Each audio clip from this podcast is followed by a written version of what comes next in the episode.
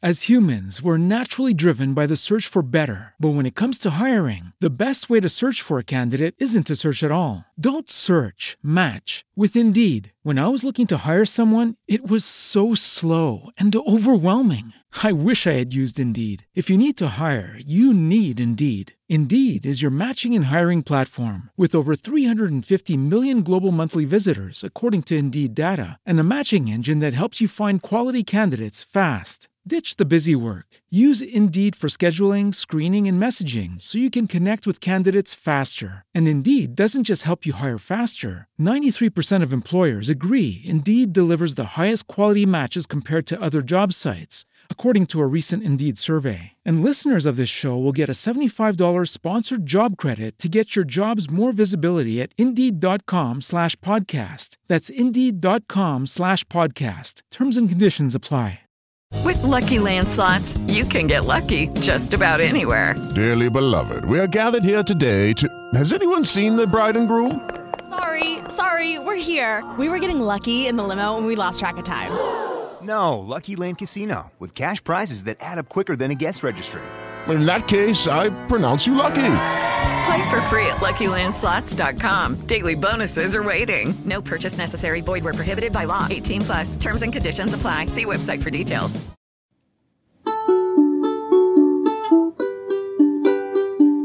Puppies and kitties, books and movies. Yes, we love these. Listen to this podcast, please.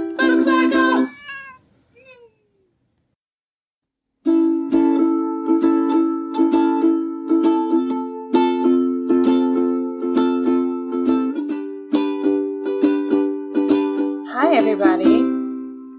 It's it's March 1st here in recording land, so welcome to March everyone. Um hope your month is off to a good start.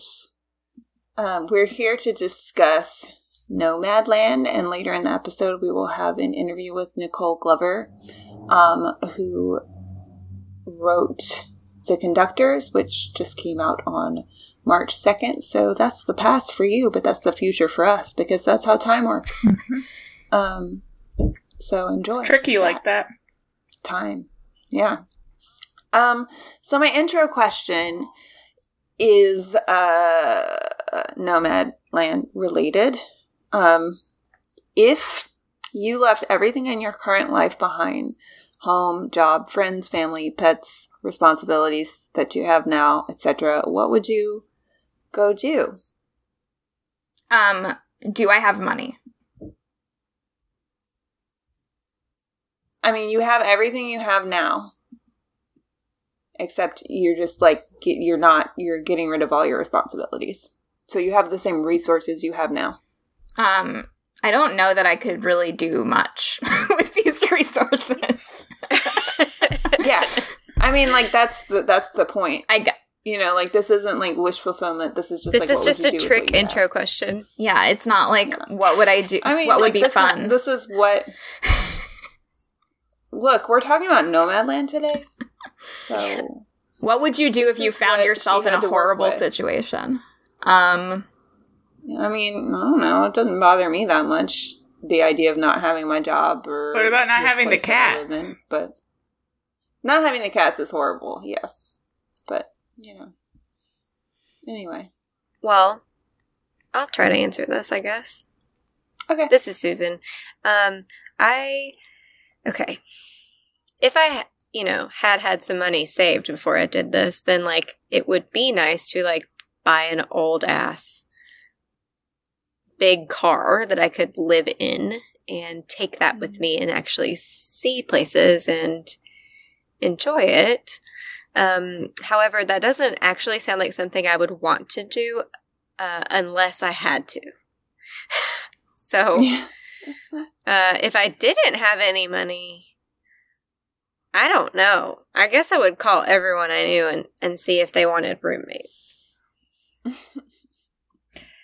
or I'd try to open some kind of, uh, I'd try to find some empty land and open some sort of animal rescue and just hope people donated money to us. I don't know. This is Mary. It's hard to imagine because I think I would be very bad at living with few resources. Mm-hmm. I mean, I, I mean, I, I guess that's the point. But I, I, I would be that person that like accidentally froze to death. like I would be like, I mean, it's like it's funny a little bit to say that in that flip of a way, but like I don't think I think enough about like how privileged I am to not have grown up like lacking basic necessities. So I think if I found myself like in this situation now as an adult, I would be really bad at it and not make it. Like you could go get another job. Oh, I could get another job? Yeah, you just can't have the job you have now. Um, Like she has, she gets a job.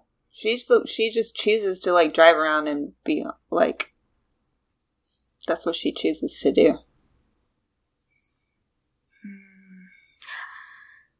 Um, I'll go. nobody nobody wants to hire me now. This is such a hard question. Yeah, well, I'm like, I'm just like, I'm not sure what, because like, I could also, I could find another job in my same industry because of what I do, because I don't work in an industry that is on the brink of collapse necessarily. Um, but Yeah. I think if I were, or like if I were to, if something dramatic happened in my life and I wanted to leave everything behind, um, and change and shift, I think I would maybe, um, look into doing, I would want to go to like Europe, um, and look into doing the like f- sort of farm exchange programs that people have where th- they have like you can like live on a farm for a couple of months and work for the farm and in return you get like a room and board and like food basically cool. um and i always thought that that was very like romantic seeming. And i had a couple friends who did it in college over the summer. One of my friends went to like new zealand and did that for three months. And i think that would be really cool. Yeah, my stepbrother did that in New Zealand. Eh, it's just not something that I see myself doing like with the life that I currently have. Um I'm not really like a pick up and leave kind of person, but I uh I always thought that it would be really interesting also to just learn about farming and kind of a completely different way of life. So, Yeah. Um, this is Emily. I am currently looking into leaving the country permanently. One of the things that makes that difficult is having cats. Um, so if I didn't have cats, I would absolutely leave the country. Um, first thing. Um, you don't want to end up like Johnny Depp. I mean, obvious. Like, obviously, can't do that right now in this second because of the pandemic. Mhm. But let's just say that there's not a pandemic and that I can go to a different country. I would go to a different country.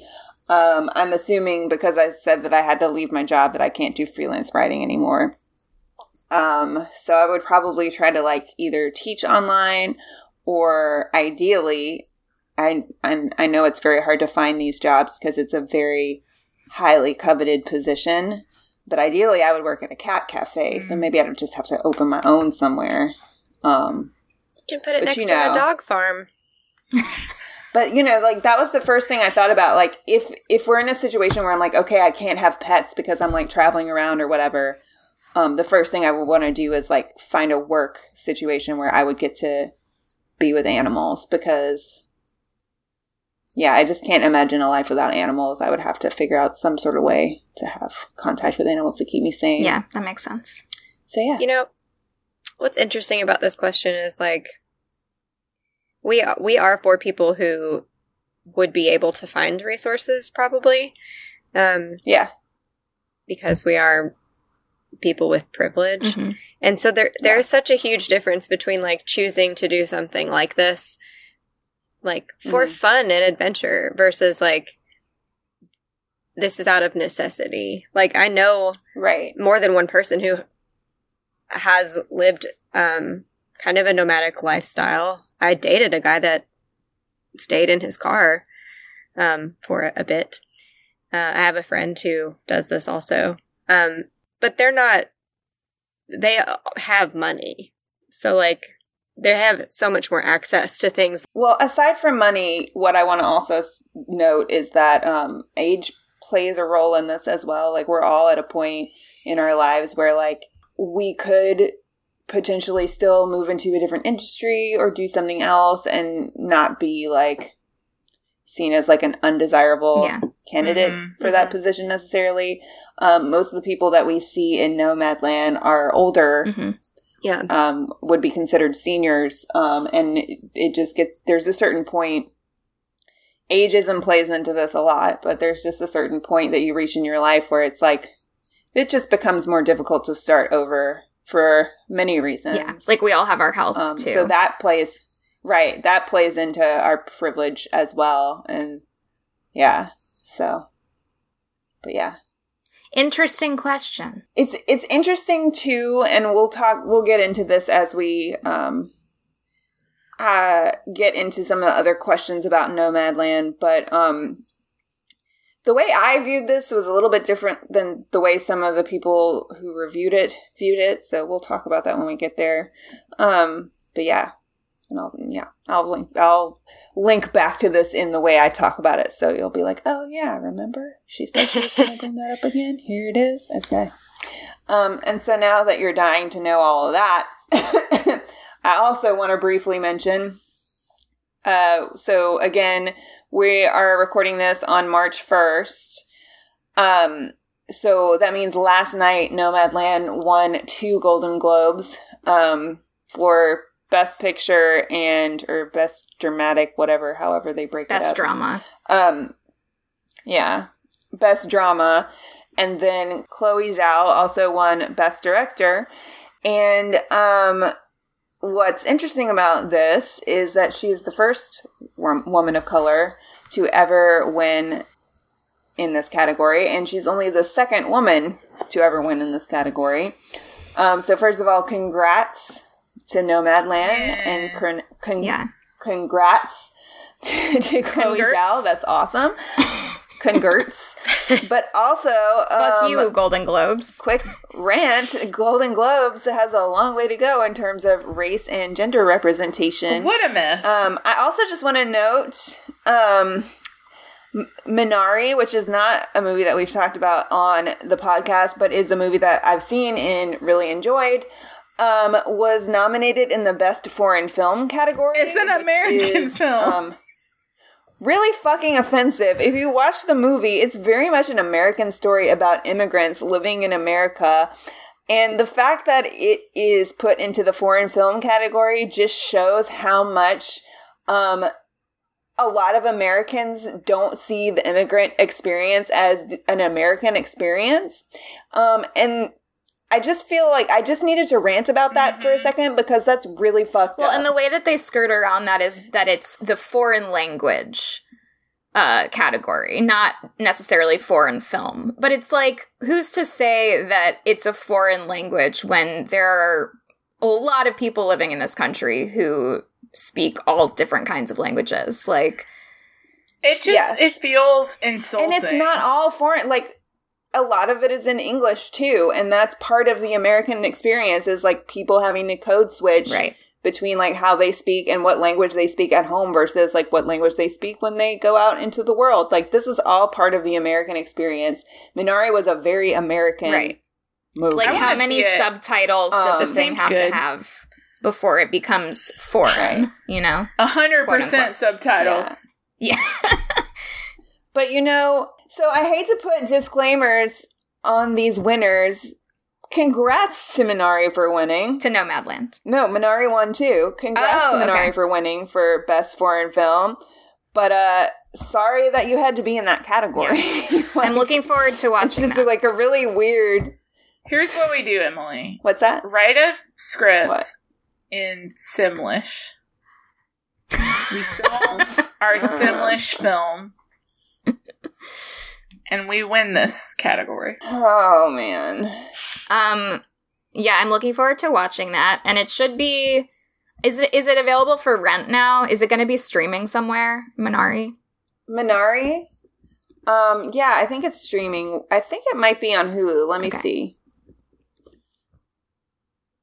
Um It's not, but you can um you can get it on uh, Amazon Prime, and uh, yeah, you have to pay twenty dollars for it because you know that's I the way it didn't is. know now. about any of this. I'm so I feel like I'm very behind in like new movie land now that I mean, it's easy to. Be I guess I always was kind of behind, but now that you can't like really go to see them, well, Yeah. you can, but um, I, I'm just like way off. But I'm glad you brought this up because this is that is so interesting and Yeah. messed up. Yeah. So I I know that that's not what we're here to talk about today, but since I'm not, you know, a lot of times I do write a blog post about the Golden Globes. I don't have the energy for all of that. I just wanted to at least bring up this one thing that I think is like Yeah.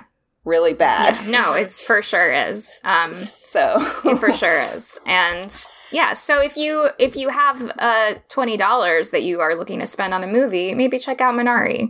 Um, I mean, I would say that it's worth twenty dollars. It was a very good movie. I I enjoyed it. I just want to. I want to say one quick thing about the Golden Globes. It was super. There was a weird energy of ha ha ha. We all know that the show and the people who vote on these categories, it's all super racist and it's not diverse at all.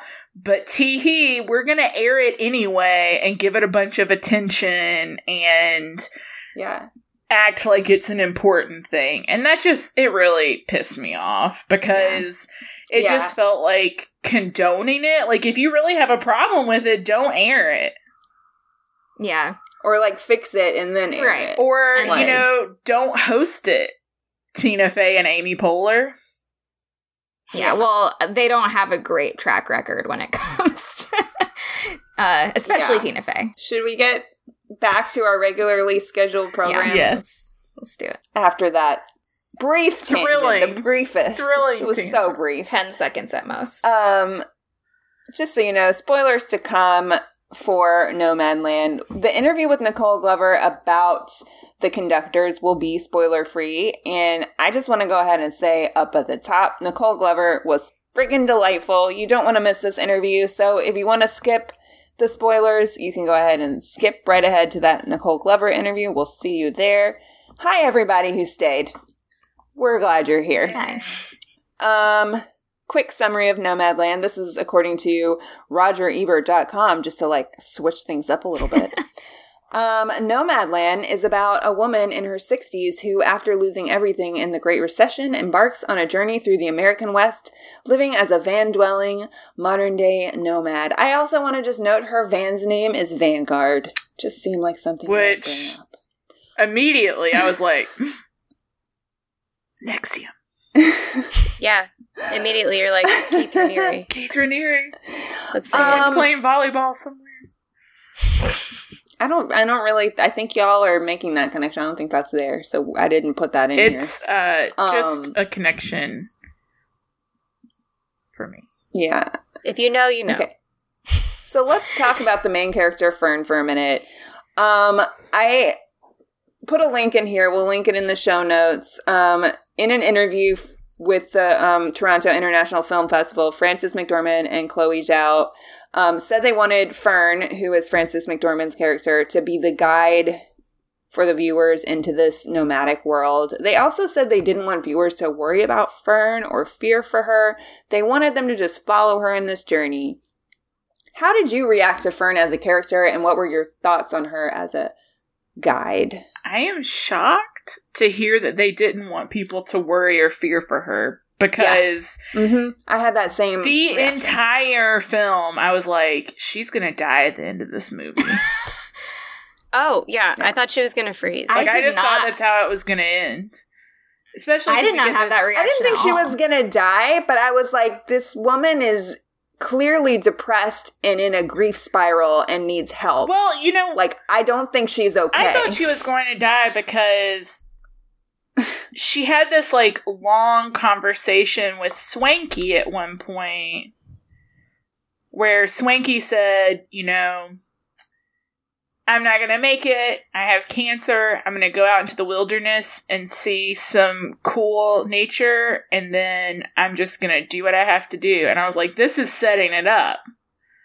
Like she's Fern is so depressed she's so in this well of grief and unable to come out of Mhm. it. Like rightfully so. This is what's going to happen, but it didn't. So like I'm just Yeah. surprised to hear like oh we didn't intend for people to worry about her because I worried about her through the whole thing. Uh, this would be a good place also to mention that um that thing I was talking about up at the top about these reviewers. I've listened to a lot of reviews today on YouTube because that's where I stay. Um, I listened to a lot of reviews today that said that they didn't feel like this movie was condemning this lifestyle or making any statements about it. It was just showing it.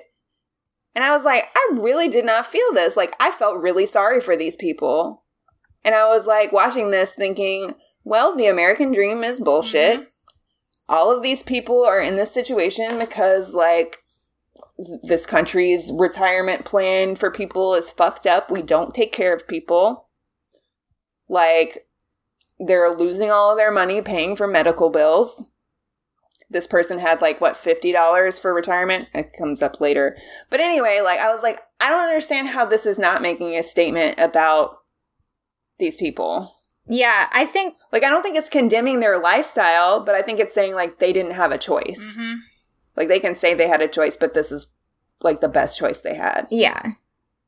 I think um I think it does depend I think we are spending a lot of time with a specific section of the like community of van dwelling people, which is older people who who are definitely mm-hmm. doing this more out of desperation in a lot of cases.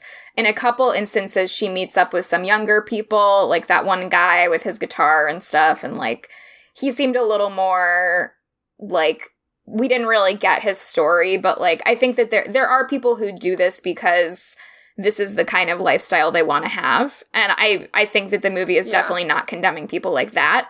Um because some people I, I think that the view that some um people might have of people who choose to live this kind of lifestyle is like the view that maybe when Fern is at her sister's and is talking to that group of people and they're like, well, you just picked up and left, blah, blah, blah, or you were always a free spirit. You didn't ever want to stick around. I missed you. All this Yeah. stuff. This idea that like these people are are always like seeking a thrill and they don't want to uh, be tied down or anything like that. And it's like even if that is the case, like there's not necessarily anything wrong with that. I think that our Mhm. country has kind of created this ideal of how a person is supposed to live their life and what the American tradition is. Um and a lot of these people live outside of that. And I think that the movie presents that these circumstances are really bleak in a lot of cases, but also that a lot of these people find like the greatest friends of their lives and find really beautiful connections and community with each other and really take care of each other and see gorgeous things in nature. And so I think it's kind of a I don't think it has to be one way or the other way. I think uh this movie is sort of presenting this reality and saying that there are really terrible, frightening things about it, but there are also really beautiful things about it. Um, Mhm. I personally wasn't worried about her. I don't know if it was because I just hadn't heard that the movie was going to be like that something terrible. Like, like I feel like if she was going to die in the movie, I would have heard like this movie's really tough to watch, and I didn't really hear that. I heard like you know it's beautiful and It's sad. sad, but it's not like you Yeah. know it's gonna like traumatize you or something. Um, Yeah, I didn't worry about her in terms of I didn't think she was going to die. I was just worried about her like mental health. Yeah. Um I definitely see that, but I think I also I think as a character she she came off as very competent and sort of like, Yes. you know, de- definitely depressed and competent. depressed for sure, but like very determined to like take care of herself um and make sure that other people Yeah. didn't have to worry about her. Um and like refusing help even when she could have used it. Uh but we see her learning new skills all the time and we see her you know being really capable of of everything she sets her mind to and so i just wasn't really i didn't ever think like she's gonna freeze or like she's gonna uh you know not be able to sustain herself any longer um i think like my experience of watching the movie was like emotional but it was not like anxiety producing for me but that was just my own personal experience of it.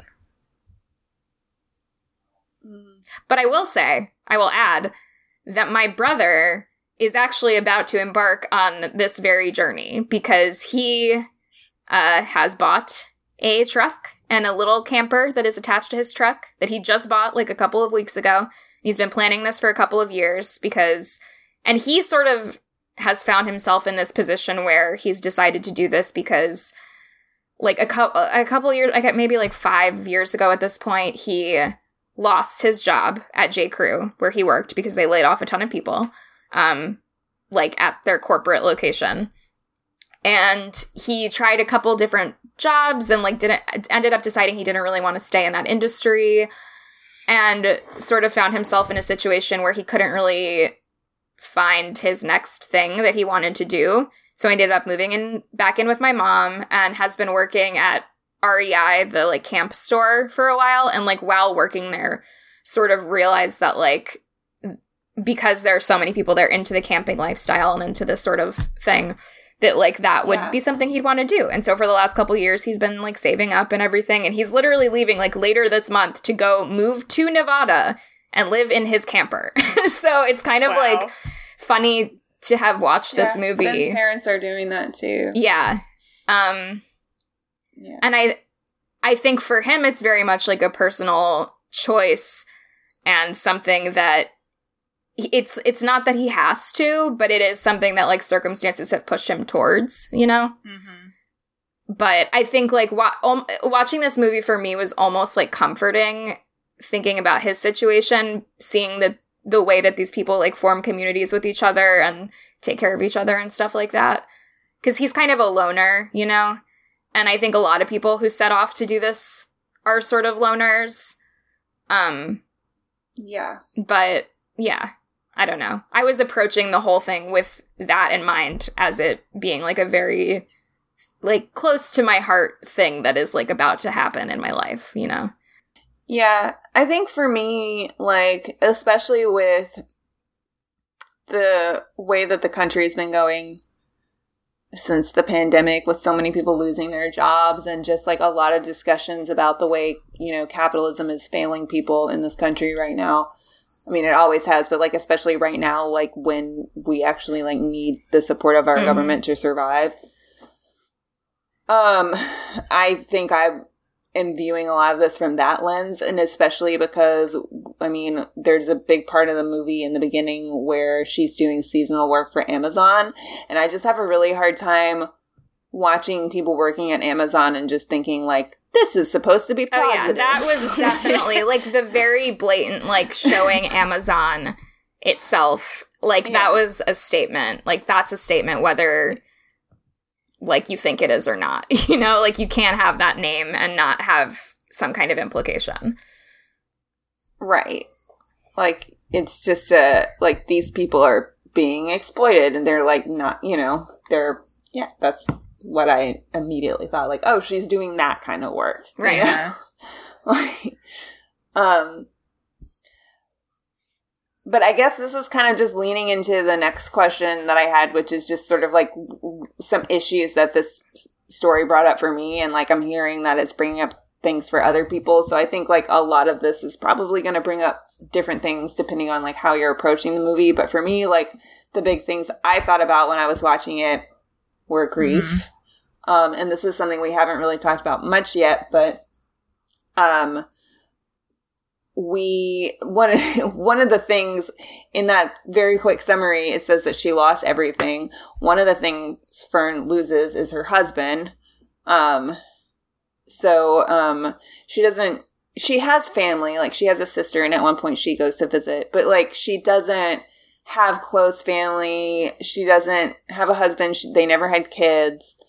Um, and so to me, a lot of what was happening in this movie, a lot of what I felt like I was watching was her grief Mhm.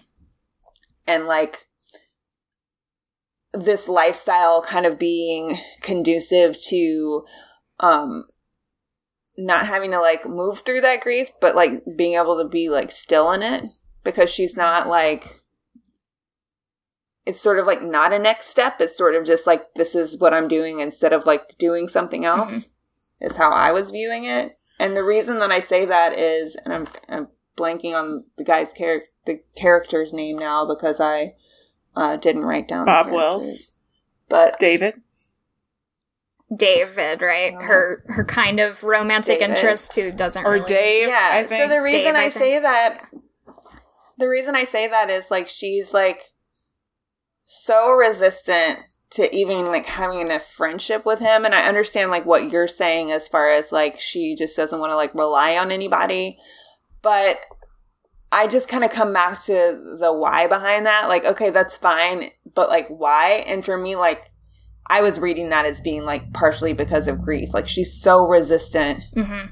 to to him on. even being like friendly to her you know um and that seemed like not wanting to move forward Yeah. and wanting to like be in grief I definitely saw it as her feeling an attraction towards him and feeling his attraction towards her because she was able to create friendships with like Swankie and and Linda, Linda, May. May. and some of these some women, but like this man who clearly is interested in her and I think she has sort of reciprocal feelings, but she doesn't want to because she is very much set in like I am married. She says at one point, I am married but my husband Yeah. is dead.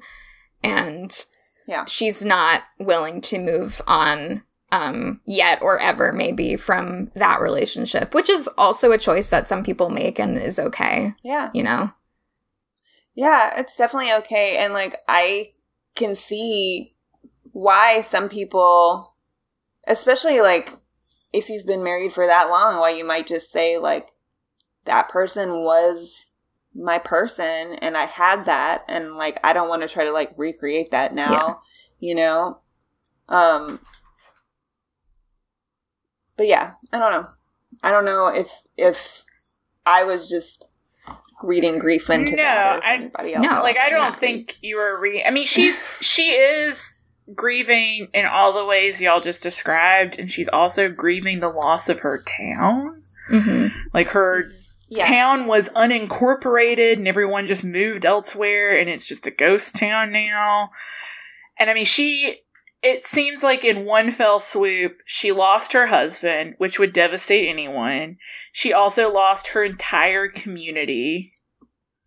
Like Her house, her job. her house, her job, her support system in a community was gone. So, I mean, it makes sense to me that she chose to live this nomadic lifestyle and stay in that kind of stasis. Because what do you do after that? Mm-hmm. Yeah. I don't know. I mean, it's. I don't think you're reading into it at all. It's like, yes, and also even more grief. Right. Um, she has that conversation with um a character whose name I don't know. The one who lost his son. Bob Wells, Oh yeah. a That real Bob- person. Yeah. Yes, sorry. Yeah. Bob Wells. Yeah. Is that Bob Wells' real story? I am I not think so. sure, but yeah, I mean, it's yeah, we're gonna talk about this later. I mean, Okay, all right, But skip. yeah, Well- a lot of the stories are just like real things that happen to these people. Okay. Well, I was only bringing it up to well, I'll talk about the No, yeah, yeah, you're fine. that later, but just um I mean, that's one of the only like really direct mentions of someone's grief and where it came from. And it's interesting that we're talking about it being like stasis because it is like staying in it emotionally by never staying anywhere. And just like it's like nothing has time to settle in or something. Um but it's also what's really interesting about her grief and losing all of those things is that they're all so they're also tied together. Like her entire life was all in that one place. Like her sister mentioned that she met her husband, they got married really early and then moved out there like away from everyone. And like when all of those things left, like that was it. It's just it's all one one and the same for her. Also her sister's husband's a dick. Yeah. Mm-hmm. Side oh yeah, for sure. But I think you know he's sort of a stand-in for like the feelings that a lot of people have about Exactly. her her choices. You know, Well, yeah, and the way that he framed it to her is like, well, we're not all just in a position where we can get up and do this, as if he's not actually in like the best Yeah. financial Right. position of anyone Right. sitting there. and again, as if she Um, chose that, like, and was not prompted by anything happening in her life that would lead her to that place. Well, know? and that's that's how that's unfortunately how people talk about homeless people. Mhm. It's like I used to this is like sidebar. I worked at a law firm at one point, and one of the attorneys that worked there, um, you know, obviously he's making good money. He's an attorney. Well, there we were near this park where um, a lot of homeless uh, men, especially, would hang hang around and. Um, sometimes I would like take my lunch down there and like sh- give them food or whatever. But I, I mentioned that one day, and this attorney was like, "Well, I mean, he he's choosing to do this. Like, this is like the lifestyle that he's chosen." And I'm like, "He's literally sitting in a thunderstorm right now. Like, I don't know if we're talking about the same thing." I just Yeah. don't know It just how anyone could f- could actually seriously think that. Like, He's like, "Well, why why doesn't he just go get a job?" And I'm like, "Oh, like like how you're like a third generation att- attorney." Mm-hmm. You know, like this is not the same thing. You didn't have the same. like explain to have the same me how this person is going to go get a job. And the other thing is, a lot of a lot of unhoused people have jobs. Okay, like a Yeah. lot of them have jobs, and they cannot because they're making fucking seven twenty five an hour. They can't Yeah. afford rent. They can't afford to pay rent on in addition to medical bills and any Right. other kinds of like feeding themselves and all this other shit. It's like how do you I just don't understand like people are so stupid. It's like can you just literally like do the math. Like take the minimum Yeah. wage and then like figure out how much your life costs and see if you could live with that amount of money cuz you fucking can't. Well, yeah, yeah, You can't. exactly. And I just I remember being like, I get that some people who are maybe like stupid think this way, but this is like Well, now there are a lot of stupid people. is in a profession that ostensibly he's there to help people Right. Mm. get justice. You know, like it it blew my mind. I said ostensibly. ostensibly. Allegedly. Yeah. like that's you know that's the the party line you know like this is what i'm doing but uh, like actually like you you don't you don't care um Yeah. and to act like well i mean hey that's the choice that they made like this is you know that's the life they wanted to live so great good for them i'm like wow i have to quit this job um i will say it wasn't the attorney i worked for my attorney was cool different attorney in case they're all listening which i'm sure they are They're not. One time, someone who made 10 times more money than me told me, Well, you know, the more money you make, the more expenses you have. And I was like, That's not true. That's just not true. That is That's simply not true. false. And I will say, and you can cut this part out, that was my sister. Oh my god. Is your sister listening? It's, it's, in- it's 100%. incredible. Like, no, she's Yeah. not. it's incredible. Yeah. I mean, we Oh, we do oh, make a ton of money off of this podcast, so Yeah. We're all wealthy we women. say? No. Just should note that. Yeah. Wealthy, wealthy women. Sorry, that was a big sidebar, but I just We've made like this is what we've made like what ten dollars total off of this podcast so far. Yeah. Like yeah, we Well, we it's haven't funny that we actually- have an account for that ten dollars. We have not made any profit because all of the money has gone back into either uh, paying for the bank account to exist or uh, paying. I'll, uh, like we get a check, a and monthly fee like, for the bank account. Here's your monthly five dollar charge to be allowed to have a bank account, and I'm like, cool, ten dollar check, five dollar charge. Um, the other five dollars can go into paying for the hosting platform. So don't worry, everyone. Yeah. We have not made a single penny for ourselves. If you would like but we have spent money. um, let us know though if you're listening and you think we should have a Patreon. What would what would you like us to put Yeah. on our Patreon? I really want to do that. I just we have to. It's gonna What be a would lot the- of. We're not What doing would an the rewards OnlyFans. I know everyone wants us to, but it's not. what if we did an happening. OnlyFans and it was just me slowly taking clothes off of my cats? on taking Can- there needs to be there needs to be a pay um app that's like only cats Only and Yes! just Only cats. it's just cat pictures I will set up and cat a video. And you can do 24 hour video pet chat cam with cats. yeah. of my cats Yes. if anyone wants to watch that. We'll call it only cats. Yes. If that's what y'all want, let us know. Now that I'm thinking about it, you'd probably see me in there too a lot, and I don't want that. Just No, me like only cats. Um, working. on- we said only cats. We're paying for only cats. Canceling my Get out of your house. I saw a human foot in the frame. no, It's not what I'm paying money for. I- Anyhow, um, okay, so we kind of talked about the failing economy and how Amazon is Satan. If anyone wants to say anything else about how Amazon I is mean, Satan, I don't. feel free. I don't you think know I'm the always here film that. is saying that Amazon is Satan. I don't think it's not not. It's Yeah, I don't not think it's not saying saying it.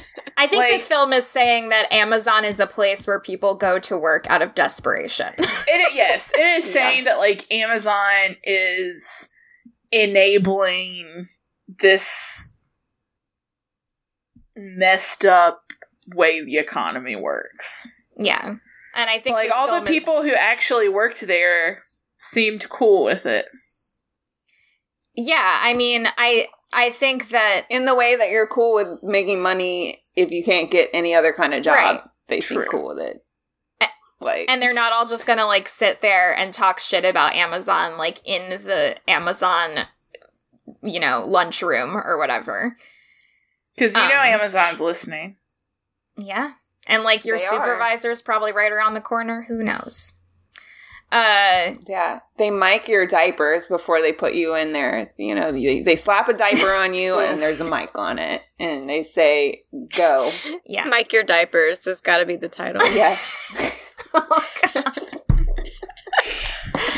um I mean, I'm that's the Amazon business model. Mic your diapers. True. you heard it here. Uh, but yeah, I think that this movie is pretty much. I think that it would be hard to watch this movie and not like think about how capitalism is destructive.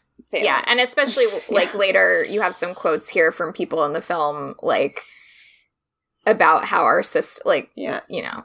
I think that the movie. I mean, we can. Should we just talk about that? I mean, I had a thing about here about old age and your own mortality or whatever, but we don't. We don't have to go. there. I mean, we can get can back just to that, like, yeah, that but we can bring this up now since we're talking. Well, about this all kind of goes together that's because this is this this group Yeah. of people specifically is many different groups are being failed by capitalism. This is one. Mhm. Um, Yeah. because, and here's an example of it with the Social Security thing. So go ahead and read that, and then we'll.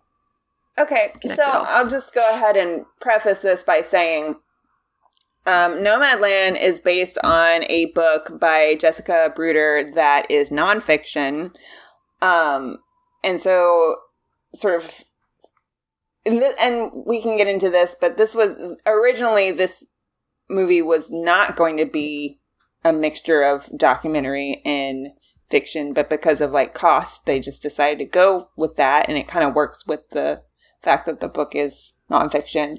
But anyway, this this means that um, the film has a lot of non actors in the cast, Mhm. and a lot of the people in the cast are real life nomads who um, are telling their real story. Um, and NPR did a piece on this. We'll link to it where it talks more about like why it happened this way and how this worked. But um, I pulled one quote from the movie that I think is very telling, um, and we've been referencing it. And so let's just get to it. Um, her name is Linda May. And this is her real story. She says, um, I was getting close to 62 and I went online to look at my social security benefit. It said $550. Fern, I had worked my whole life. I'd worked since I was 12 years old, raised two daughters. I couldn't believe it. Yeah. So this really, again, hits very close to home for me because my mom is a person who has worked, you know, as a housekeeper mostly throughout her life and has had a couple of other jobs doing other things. But, you know, she didn't go to college. She has a high school education and, but she's worked her whole life. She's worked very, very hard. and she, you know, she raised my brother, she raised me, and her social security benefit. My mom is uh 72 and still working and has no like basically no savings to speak of um at all because like how do you save money when you are you know just trying to break even Right. for your whole life paycheck to paycheck. and her yeah. social security check is i think now because it raises a little bit every year i think now it's like $600 so that's you know if my mom has some kind of you know right now like lucky for her she's healthy you know and is able to continue working. But if something were to happen like if she falls or something and she can't work she is supposed to survive on $600 a month. That's it's what impossible. And that's the thing is like at some point something is going to happen to all of us. exactly. You can't work forever. You can't work forever. And like our country does not protect us or care for us when that happens. No, not at all. Not at all. Like if you if you didn't have a a, a high paying job that might have offered you a pension during your life, you might as well not exist according to our government. Um and it's like really devastating because there are so many people and so many seniors specifically who find themselves in this situation and it's like you're fucked because you can't you can't go get a new job if you're too old to be able to work but you might still have 10 Right. years left to live you know like or more so what are you supposed to do Yeah. um, but I will also say that I think I think Chloe Zhao's last movie too uh, incorporated like documentary and fiction styles together because um, Yes. that Yeah. is also like a loosely fictionalized story about a person in like a different community but um and i was i read a little bit of one of of that article and um it mentions that like frances mcdormand optioned the rights to this book and then she saw um chloe zhao's last movie the rider and was like this is the director that i want to work with um based Mhm. on her style and approach um and i'd say it's a pretty Yeah. good fit It is. And it's interesting. This is also in that article, and I mentioned it briefly, but like it's interesting that this movie was originally going to be scripted and have all actors in it because it just seems like this is a much more natural fit for the type of story that they're trying to tell. And I mean, obviously, like I wish that they had got the funding they wanted, mm-hmm. but it seems like it worked out maybe Yeah. For the best for this movie because like they had to change their vision based on like not getting the funding that they were expecting. And uh, this is what came from it. And i think it it just like i was saying like it just feels like a natural fit to um adapt a nonfiction book about this um, community and actually incorporate stories from the community into the movie. Yeah for sure um, even if it means it, they had to veer further away from the um, original book in terms of like actual content. I think probably, and again, like I haven't read the book, so I try, I do my best to try to read as many books as possible. But like I did not read this book. Um, but I would assume that maybe what it loses in terms of like following the story of that book, it gains in terms of following the spirit of that book yeah if you have read the book, maybe you can write in and let us know, but that would just be my assumption based on what I've read about the book and what I've read about, I don't know, the filmmaking process for this. So, Yeah. And I I was really impressed by uh how seamlessly these things seem to blend together because like Frances McDormand is a person we all know and I'm used to Yeah. her face like I'm used to seeing her in like like highly produced movies and but it was so she's like a very naturalistic actress and just sort of like slips into this role so easily and it really seems like she has relationships with these people in the movie and it all feels very natural. And i know that they did a lot of research and and went and like visited these communities and spent a lot of time with these people figuring out their stories in order to tell them you know uh well. So i was really impressed by how uh i don't know how much grace they give to every person that is on screen, you know. And very surprisingly, the next project that Oh, yeah. Chloe Zhao will be working on is a Marvel Yeah. movie. So The that should be interesting. Also, a blend of documentary and real life. Yeah, they're gonna get some real life superheroes in there, mix them in, um, tell their real Yeah, stories. Just Wanna make gonna sure follow they're. Kumail Nanjiani on his fitness journey. yeah, I um, but yeah, that should be interesting. the whole time we were watching this, so I watched this movie with Todd, and a fun fact about him is he's basically IMDb inside a human form. Like he just has a really good knack for remembering faces and names. And so we were watching this, and he was like, "None of these people are actors. I've never seen any of them." and I suspected it. I just I, it has like a really natural feel, I guess. Like it does. Well, Linda May does. She's good.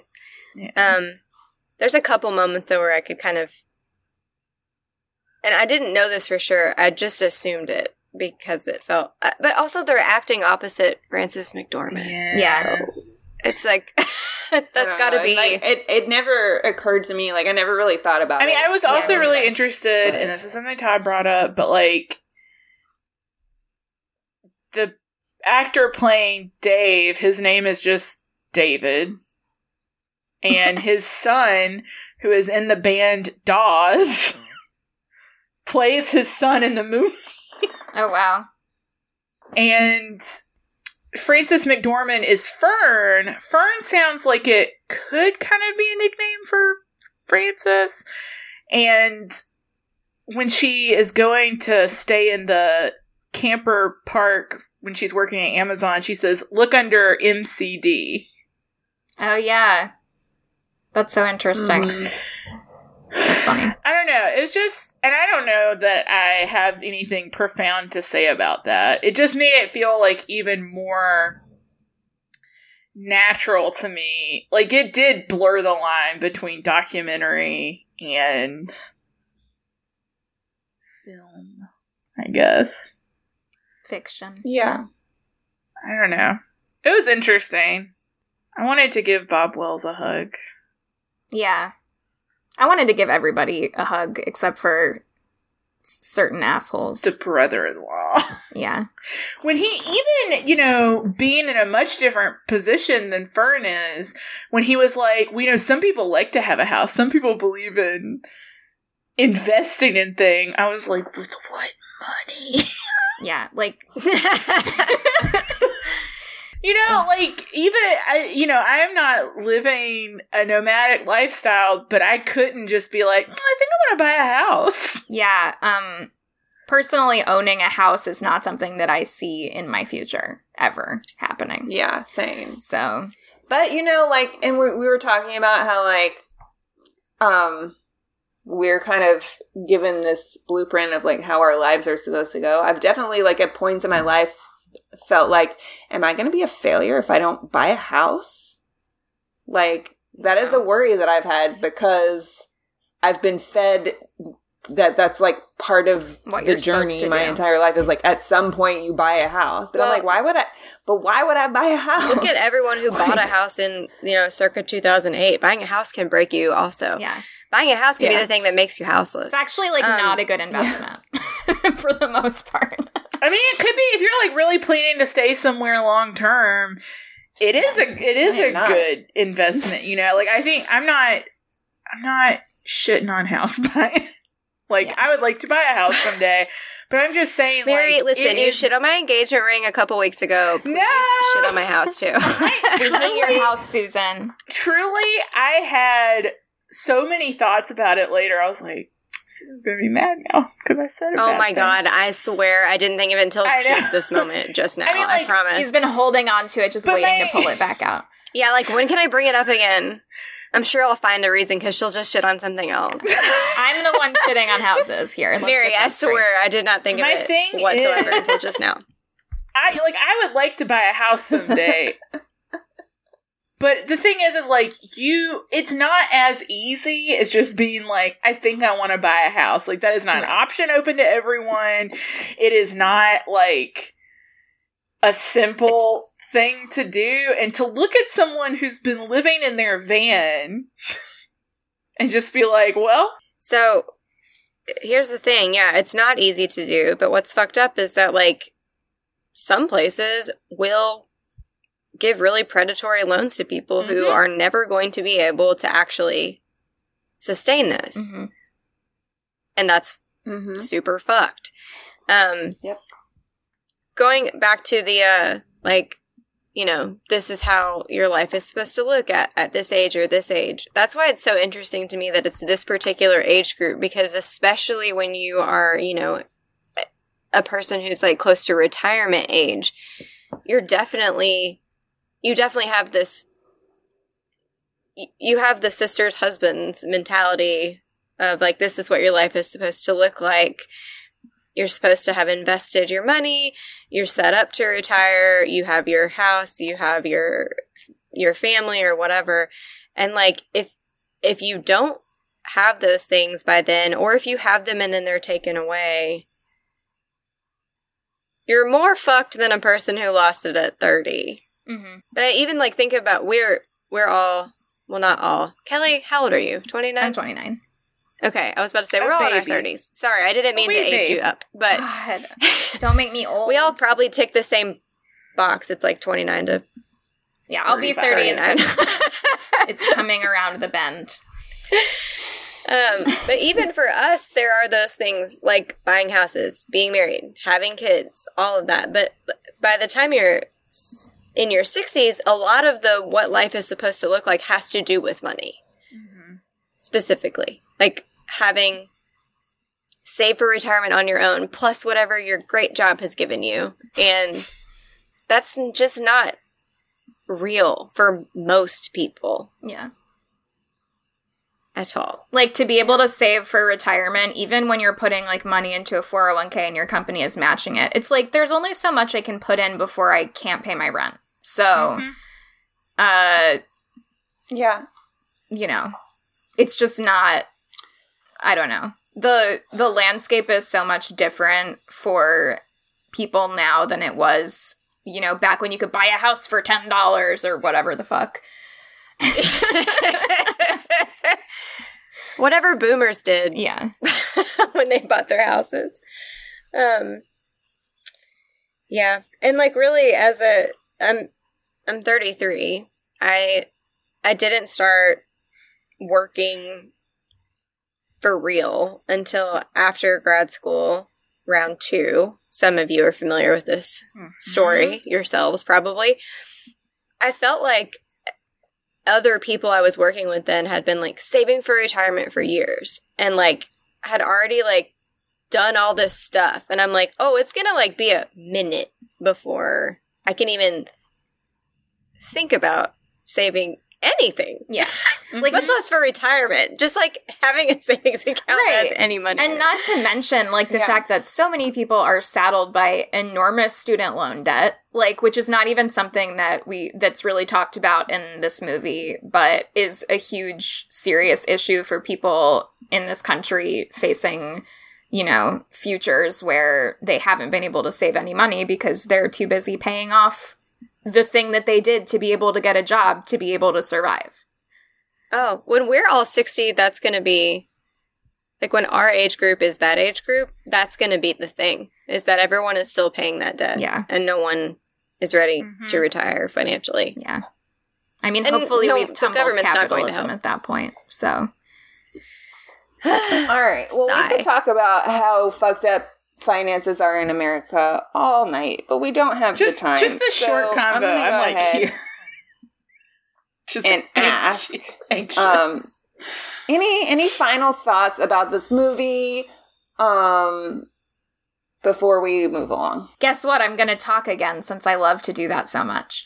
Uh, Okay. I just uh, the, probably the thing that I liked the most about this movie was the idea of of never being in one place and how that like translate th- translates throughout every part of the film like and sort of goes back into nature. And there's a part where they're talking about stars and how like the stars that have like fallen or whatever and every person has a little bit of star inside them. And he's like hold out your hand and look at that. You're looking at a star. And it's like so sweet. And as as bleak as this film is in a lot of ways it's also like incredible to look at so incredibly The beautiful. cinematography is gorgeous. it's so gorgeous and also it hmm. just reminds you that there's like this country is like there is such an expanse of gorgeous landscapes and so many different types of landscapes all throughout this country and that's like something really special that that we do have here of all the things that i hate about america like the beauty of it is certainly not one of those because it's it's incredible. Like and i think that like the way that this movie is able to show those landscapes and how like these people just like sort of the juxtaposition of these people who are struggling and then like the beauty of of nature and like the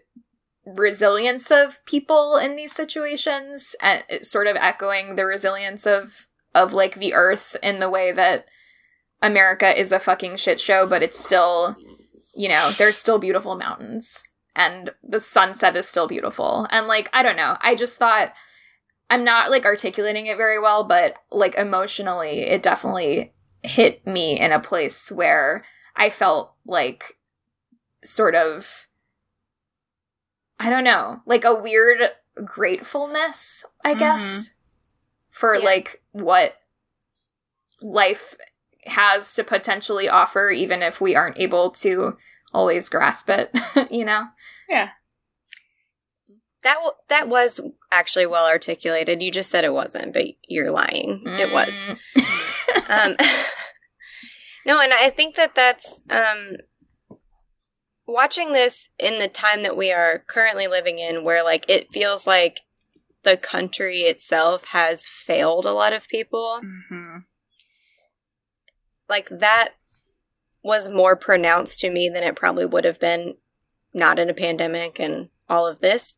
However, like I think it made that hopefulness a little more profound as well Yeah. Because it was coming from like almost a more bleak place. Yeah. um and this isn't articulated well either. I'm just thinking out loud. Sounded I watched this this morning. good to me. So, Like I woke up first thing in the Um, morning and watched this movie and I was like, what a way to start my day. I feel like it is a it's I have a so much to think about film. all day. Yeah. Yeah. I all day I had thoughts. If you want to watch Nomadland, it is available on Hulu, Hulu. right now.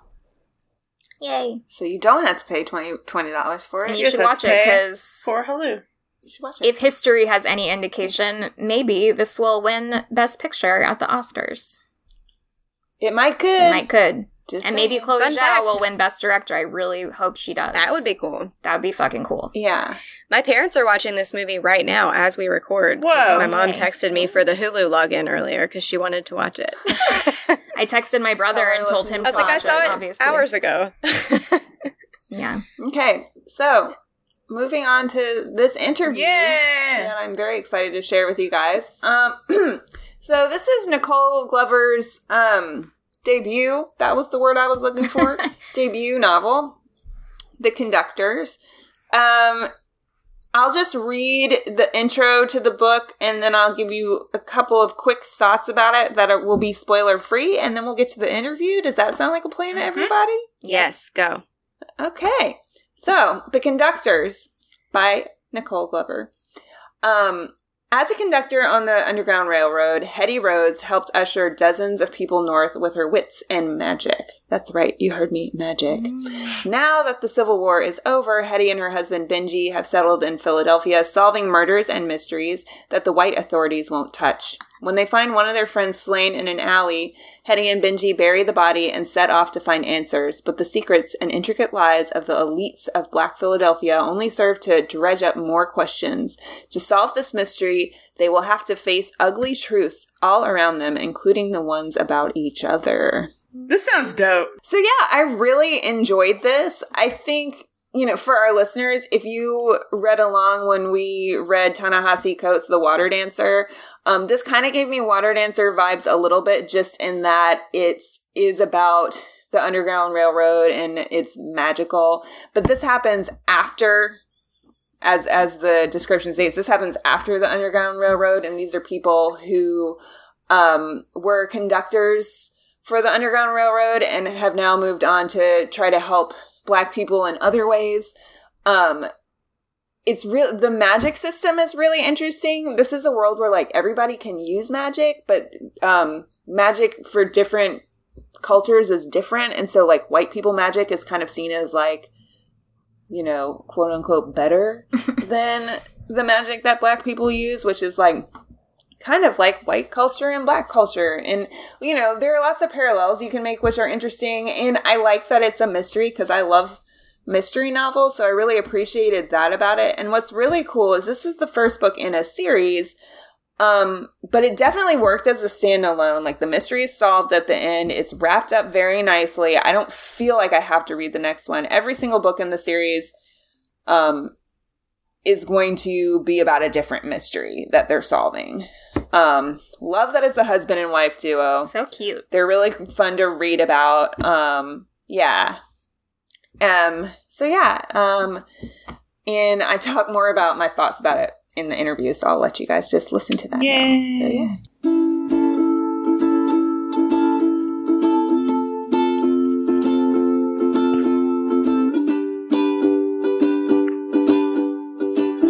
So I know this is your first novel. Yes. Um, how has that been? I know, um, I know that the pandemic's been going on for a little while now, and when I was doing interviews towards the beginning of the pandemic, it was more like, oh, how are you, you know, promoting a um, book during a pandemic? But now we're kind of like used to it at this point. But how has that been um, promoting this book and getting ready for the release of this book, knowing that, you know, things are not as they normally are in the book industry? Let me just say it's been interesting. My my, my, my when I had, when the pandemic first hit, my book was scheduled for the fall. It was actually uh November third, right, of okay. last year. And so I was, you know, so I had so I had enough. It was a it was late enough the year that it wasn't immediately impacted, but I got pushed because of the scheduling issues. I guess there was a paper shortage. I had heard from that was going on and all this other fun stuff that ended up making it. And then basically my publisher was looking at the schedule and it was better to to push it into into the new year. So I was I I wasn't too I was happy to get a, a new date to be really to be honest. Right. yeah, sure. know, it's just that even if I even though I would would liked it out earlier, but I I I'm good with it getting pushed back just to have more time for, for I guess for the book itself to be on its own, so it wouldn't be like surrounded by like everything else going on. But right. it I mean on the on the fun side of it, I got to have more time playing around with marketing stuff, thinking more deeply about it. And it gave breathing room too because I also have a follow up that we that goes along with this book. And basically it shortened the time the time between those two books. So yeah, I was just I got excited because as you were talking, I was thinking about that because I was like, I saw that um the Undertakers is the name of the second one, right? Um, yeah. I saw that that's coming out later this year. Mm. It's planned for at least for right if now. Everything goes mm-hmm. according to schedule. You know, who knows? But you know, I was like, oh, she's already, you know, she's got the next one ready. Like that's that's. But you know, now that you said um this was was pushed back, that makes a little bit more sense. Mm. But it's still impressive because to me, I'm like, oh, a book takes forever to write. it does, and this one because I, I literally had just finished up like the the final, guess, more final draft of the second book. Literally like last week, and that one went through and because I, I actually. It's funny, funny story. I turned in a, a draft of the book to before the pandemic really hit, then got it back after that. So I had like it's interesting to go back and like be different mindsets a bit I mean, all my books always change through draft versions, but this one was different because it was the first book I had on contract. So it's more of instead of being like my first book, being more my leisurely exploring, tinkering here and there over the several years. Second book was more tighter and under tighter things going on in the world too. So yeah, sometimes you know um it's easier to write and under those circumstances. I think Mhm. like when you know that you that you have to do it and people are kind of like counting on you to finish, but. Um, I I do want to talk a little bit about uh, the fact, and I know I mentioned this a little bit earlier, but this this book is like a lot of things at once, not in a bad way, but um, it, it is what made me really interested in reading it because it's historical, it's fantasy, it's mystery, um, which are all genres I'm really interested in, and um, the name of the series is Murder and Magic. Um, that to me is really intriguing, and I was just wondering, um, as a writer, as a reader, is there any of these genres that you feel particularly connected to, or do you read in all these genres pretty regularly, or were there any that you felt like, oh, if I'm going to write historical fiction or fantasy, um, I need to read more in this genre because I'm not as familiar with it as mystery? I'm I'm the type of reader who reads everything. I read a lot of different genres all the time. If you could look, if you could ever look at my library holds at the moment, I have I really cross genres, so I always write a healthy amount of mysteries, amount of historical fiction, healthy amount of historical mysteries, and loads and loads of fantasy and a bunch of historical fantasy that's been popping up in my interest more or less. So it was so when I was putting the book together, it it was kind of natural because I always kind of I have familiarity with the other different all together, and mm-hmm. and that's actually that's that's mostly the genesis of the book itself. It was me taking things I like and mixing them together. Like it was the, the book originally its first form was straight historical fiction, and I wasn't really going anywhere with it until I think I was walking around one day like, what if I add magic to it? And it, it started to really come together, and the mystery element just kind of fell into place. Mm-hmm. And so it just, yeah, it all kind of came together. I think adding the fantasy element to the history side made it more fun, more easy for me to explore in writing the historical time period. Because I I did a lot of historical research for to get to make sure I got like the right tone, making sure I'm like in the, the vein of like this historical facts, and having a little fantasy elements of magic in it made it easier for me to, I guess, translate certain things, and also allow allowed me to play more with metaphors with the Mhm. magic itself. I think different different points, the magic is a metaphor for different things, different like rights, whether it's like uh reading like literacy. I think Right. I literacy. I think of I think one point was made some allusions with gun rights. I think there's a thing I, I mentioned in the book of rules against using wands for certain groups of people, and that was based off of gun laws that came out in that in the Reconstruction era time period. And so it allowed, to, it allowed me it allowed me to have more, I guess, more freedom to work with different things. And know, I mean, to have some fun with it. I think at core just me playing with fantasy, playing with the mystery elements of it that I always enjoyed. It's it's interesting that you say that you started from historical fiction and then decided to um, move the story in a more fantasy direction, and the mystery kind of came just naturally. Because when when I- when I read the story, every everything in this story felt like it was very naturally connected. So you know, even you're saying that this was it's just, was historical fiction first, but reading it, it doesn't um it doesn't read that way. It reads like all of this it's it's supposed to fit together. And like you you don't really have the story without the mystery. You don't really have the story without the fantasy. So i think that's working really well. So i want to talk about the magic system because um it's really creative and unlike anything else i've read. And i know that you've said that you're very interested in astronomy. And i read your bio has a, a reference to astrology in it. Um and I'm a big fan of astrology. I think like we're all on the podcast are like really into astrology. Um, and so I'm just curious about um, your interest in astronomy, astrology, and how much research went into that part versus how much did you know already going in, and why you decided to go in that direction. Yeah, I I was I guess I at some point I got really interested in astrology in I guess middle school.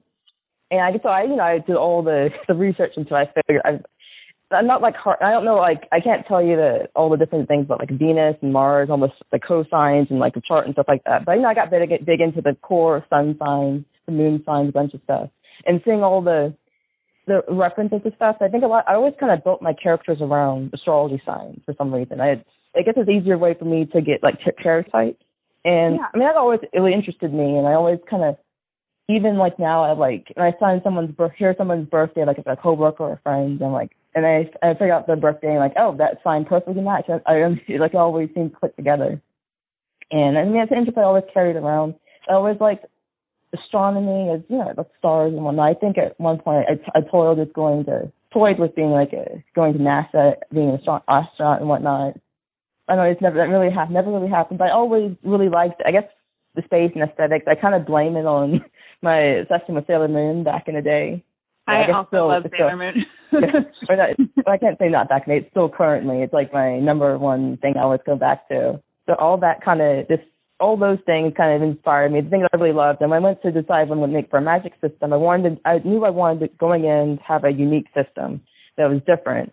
And I was thinking like, what could I do with it? And I was, I was like, I was researching different like magic types out in the world, like magic systems and like real world stuff. And Oh, I I came across like a sigil stuff, and I was like drawings and like you know constellations kind of just clicked into place, and I had that in there. I think I started playing with the idea of you know constellations coming to life, and the idea that that the constellations could be like basically what the characters imagine they took form. Like everyone could do the same. Like for example, like the they like a Canis minor, like a little dog, but it could be different little dogs based on their their imagination, basically.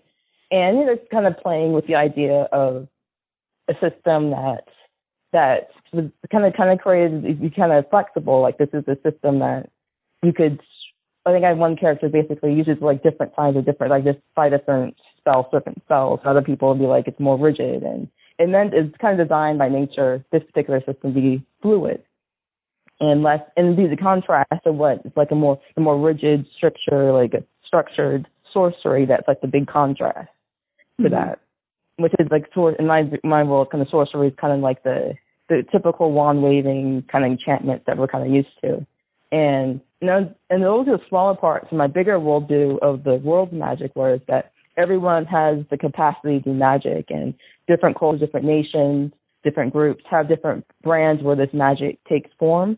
And I don't, I don't, I don't, I don't come out and say it in the book and in the world itself that all these different types. But it's, I try, I want to try to get an understanding that there is different types of magic out there, even though I'm not going to name like all the different types. But I like, I always like the idea that fantasy world where everyone has magic. So I always, I guess, I always see like a bunch of fantasy books where it's always like one small group or it's limited to a couple of people.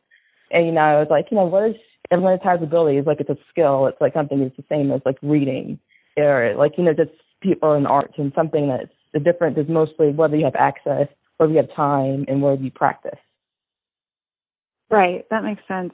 Um, and it, you know, like you're saying, it when you were talking about that, it made me think of it like you were saying, like art. Like everybody, every culture has its own art, and it just sort of depends on a lot of different cultural influences, like how the direction that art goes in.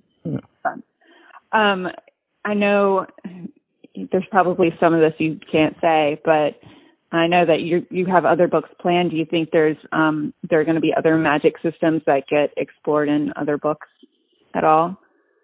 yeah i would try to. It's more more the thing with more books is you get to explore more pieces of the world. Like i always try to for the first one try to set this the foundation of things. And next one i would potentially hope to expand more. I think in the in this the second book i finished up i i did a tease a little bit more out in the world. And something I would in pos and pos hopefully in possible future installment things I would keep expanding it more and more. Because I have a lot, I guess you know, the thing with world building stuff, you always have all, all these ideas that you can't put in the book itself, or you write down. And you just can't can't wait to like play with it like a tool, like a toy in a toy box, basically.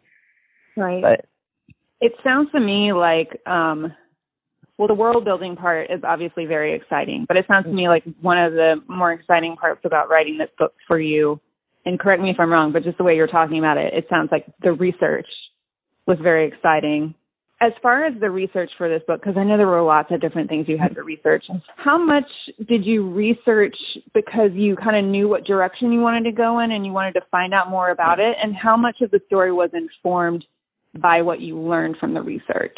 hard to say. I think I started out knowing the time period I wanted to narrow it down to, the air location I wanted to narrow it down to, and some character types I kind of wanted to kind of build into their backstory. And I started from there. And the more I did research, the more things I found. And it kind of it became like a branch system. Like I would research like one thing in particular, like a like a one, and it just I guess because I found you can't really when you're doing historical stuff, you can't really do one point in time. You have to look at a range of time, basically. I think I ended up as far back historically as the early 1800s. Even though the book said in 1871, I had to go back at least 70 years. It's just more, to get a rough sense of like what's everything else, all those little things that come and form that current time period. And then I started looking at, I think I, and through that course of research, I found like, you know, interesting people that are contemporaries that lived in Philadelphia at that time that were, or did things, or other characters who lived maybe not out in Philadelphia itself, but, or interact in and around that time period that were interesting to follow up to. Cause I think I just found like there's a lot of interesting like people you don't hear about in the history, like uh, sculptors, writers, journalists, all and soldiers and all those other different interesting people that I just kind of just followed up into. I think I also looked into my, I mean, into my interests of like more sciencey stuff. I was like, of like a characters who were scientists or adventurers. I looked up their information in there. And then, oh, just, yeah, just, it's just, it's, it's honestly, the research always can, keeps continuing. I think throughout the process of, of drafting it, writing, revision over this course of years, I just kept, you know, just my eye out and research stuff. I always have like a few books I pull out from the, the library or stuff I come stumble across on the internet, and just to to give my I guess to to give myself a good foundation. I mean, a lot of that stuff isn't didn't all get into the book, but this I think it's but to, to go with the other questions, it kind of informed it. It kind of gave me a, a firmer sense of what the world's about, what these kind of characters were like, uh, some tidbits, some different, some background of other real life people. Kind of inspired some of the characters in the book, but weren't they aren't like one to one uh, comparison. Like I took pieces that looked were interesting. Like some I learned about an artist that it was in Philadelphia, maybe a couple years after where the book is set in, but I used that to kind of infuse into one of the characters, for example. Or like the how my main character Hetty is a dressmaker. That was inspired by a dressmaker, uh, Elizabeth Keckley, I believe, I believe, who was who sewed dresses for both uh, the Mrs. Lincoln and Mrs. Davis during basically before and after Civil War. And just little things like that kind of got in got in the book that just was just interesting and like just tidbits like I worked my way through and just kind of played around with. I know this is we're we're talking at the beginning of Black History Month, even though this interview isn't going to come out until the beginning of March. Um, so I feel like maybe it would be appropriate to give a little nod to Black history and say like was there any person in particular because i know like you've spoken in other interviews about how a lot of black history especially from this time period is um completely forgotten or not really talked about that much was there any person in particular that you read about that was um someone you think people should know more about someone who didn't make it into the book or or a, a little tidbit of information that didn't make it in the book that you'd want to share I'm trying to think of like there's I know that's so a big many, question. yeah, there's like so many people I came across that were so really interesting. Um uh, let me think of one one particular person. I was let me try to remember the name right. I think it's Frances E. W. Harper, who was lots of different things, an educator, a poet, a feminist, a, a person who was trying to get the right to vote, and basically a woman who who butted heads with lots of people. She went to she tried to she butted heads with white uh, suffragettes. She she butted against her own the black men of different social groups in in, in and around Philadelphia, were basically trying to kick her out because she's a woman. And yeah, she was.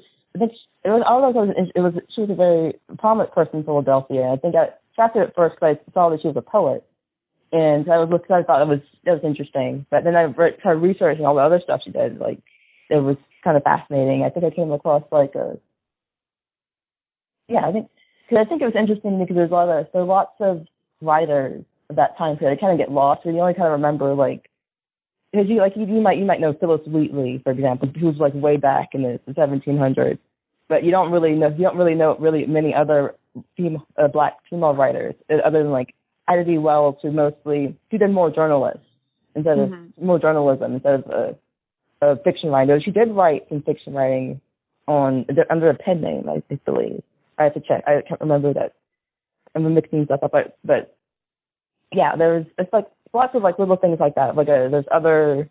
I know I remember across uh, the vein of other female writers, there was like some people that did like a little social circles group that they had like a like kind of like not like a, like a book club, but like a little literary group that they kind of got together like monthly. A few of them, most I think it was in, it was I remember it being filled up because I because that was one of the books that was I read was centric around that.